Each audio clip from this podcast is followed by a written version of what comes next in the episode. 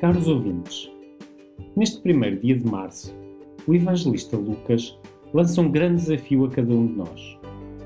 Estamos na segunda semana da Quaresma e a palavra de Deus impulsiona-nos a fazer algo mais, não só a nível pessoal e interior, mas a melhorar a nossa relação com os outros. Diz-nos São Lucas: Sede misericordiosos, como o vosso Pai é misericordioso. Não julgueis e não sereis julgados. Não condeneis e não sereis condenados. Dai e dar-se-vos-á. Deitar-vos-ão no regaço uma boa medida. Hoje gostaria de pôr em evidência três aspectos apresentados pelo evangelista. O primeiro são os verbos julgar, condenar e perdoar. O segundo é dar e ser-vos-á dado. E o terceiro é a medida. Nas duas primeiras frases, os verbos são precedidos pelo advérbio não. A terceira frase é apresentada de forma positiva.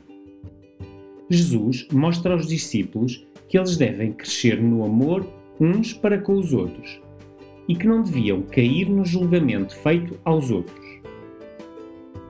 Ainda hoje, diante de uma injustiça, ofensa, desprezo ou calúnia, com facilidade procedemos como juízes, fazendo julgamentos e condenando os outros. Todavia, em vez de julgar ou condenar, se fôssemos autênticos no amor, poderíamos transformar o mundo ao nosso redor.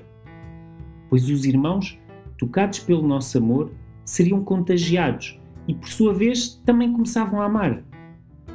A maior prova de amor de Deus por nós foi enviar-nos o seu próprio Filho para nos libertar da morte causada pelos nossos pecados. Continua o evangelista São Lucas. A medida que usardes com os outros será usada também convosco. Mas será Deus um justiceiro que paga com a mesma moeda as nossas faltas de amor? Não, de forma alguma. Deus porque é amor, quer que a humanidade seja perfeita no amor.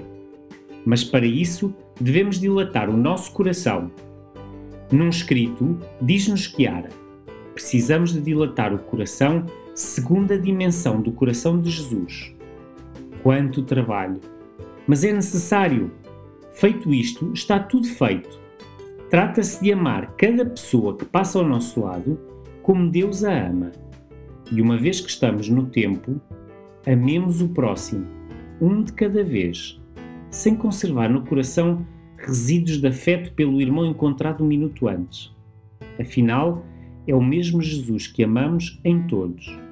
Mas se permanecer algum resíduo, quer dizer que nos amamos a nós próprios no irmão precedente, ou o amamos por ele mesmo, não por Jesus. É aí que está o mal. Às vezes, é necessário colocar-se na pele do outro, ou então questionar-se constantemente como é que Jesus amaria esta pessoa que me fez mal. Então descobriremos facilmente que Deus simplesmente ama. Então, se queremos que os outros nos amem, também nós devemos amar da mesma forma. Essa é a medida. A propósito de não julgar os outros, Margaret Carram, a nova presidente do Movimento dos Focolares, conta uma experiência na sua infância. A nossa casa era na cidade de Haifa, na região da Galileia. A minha casa era a única num bairro todo hebraico. Então eu tinha 5 anos e quando saía para brincar, havia crianças também hebraicas. E recordo-me que muitas vezes nos insultavam. Uma vez insultaram-me tanto que eu voltei para casa a chorar, porque me sentia mesmo ferida e muito zangada e pensei que nunca mais iria brincar com aquelas crianças. Minha mãe disse-me: Agora tu, seca as lágrimas, vai lá fora chamar aquelas crianças, todos os que ainda lá estiverem, e convida-os a vir cá a casa. Eu lembro-me muito bem como se fosse hoje. Tive que superar o meu ego e a minha raiva, limpar as minhas lágrimas e ir dizer àqueles meninos que viessem à minha casa. E quando chegaram, a minha mãe estava naquele momento a fazer o pão árabe e deu a cada um deles um daqueles pães árabes típicos nossos, redondos, assim, E estas crianças levaram-nos para casa e deram estes pães aos seus pais. Isto fez com que estes pais, sobretudo as mães, quisessem ser, saber mais quem era esta mãe e esta família que fez este ato e vieram para agradecer.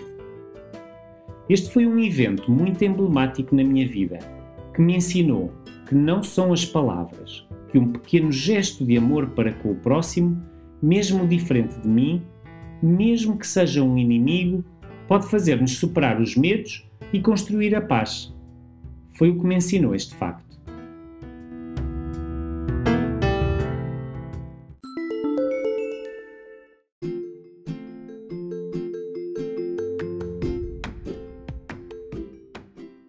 Olá, obrigado por ouvires o nosso podcast. O meu nome é Guilherme e sou um jovem para o mundo unido. Se gostaste da reflexão do Padre Vitor, por que não partilhá-la com alguém? Segue-nos no Instagram e no Facebook para ficares a par das novidades que temos para te dar e não te esqueças, é sempre possível algo mais.